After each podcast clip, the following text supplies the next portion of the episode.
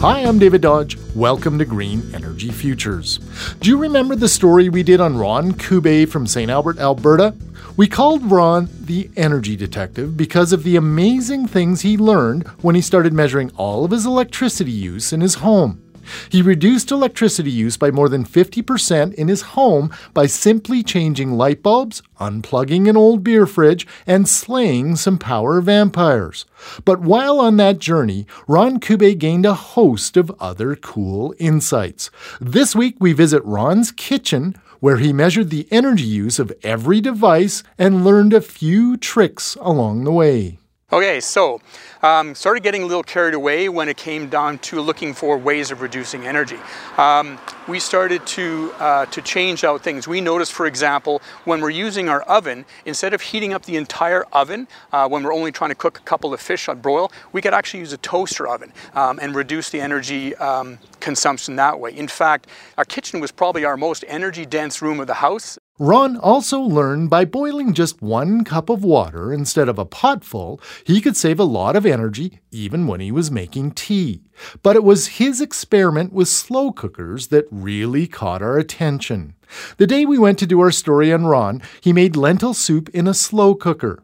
Unbeknownst to us, this was another one of his energy experiments.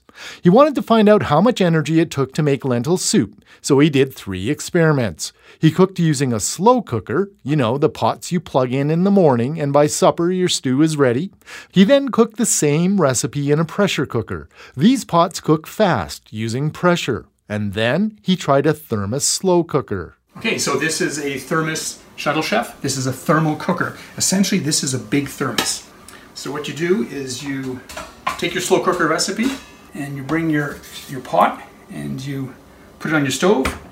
You bring the contents to a boil, simmer for five minutes, put it back into the thermos, close the lid, and it cooks for six hours. So we started this this morning at six. It's now noon. So we've got a, a lentil stew in here. Then Ron sticks a thermometer in the lentil soup that has been in the thermos since 6 a.m. 64, 68, 70, 71, 72, 73, 74, 75. We're 75 degrees Celsius after six hours of cooking. Eat and enjoy. The thermos cooker was still at 75 degrees Celsius at noon after six hours of cooking. So yep. if you use the same recipe and you cook it in a slow cooker, take you six hours, about 1,224 watt hours of energy to make that dish.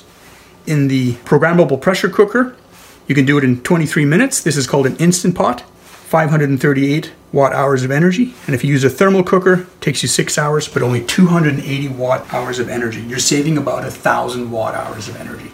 So, in this simple little experiment, Ron Kube learned he could slow cook his lentil soup using five times less energy than a slow cooker and half the energy of an instant pot by using a thermos cooker.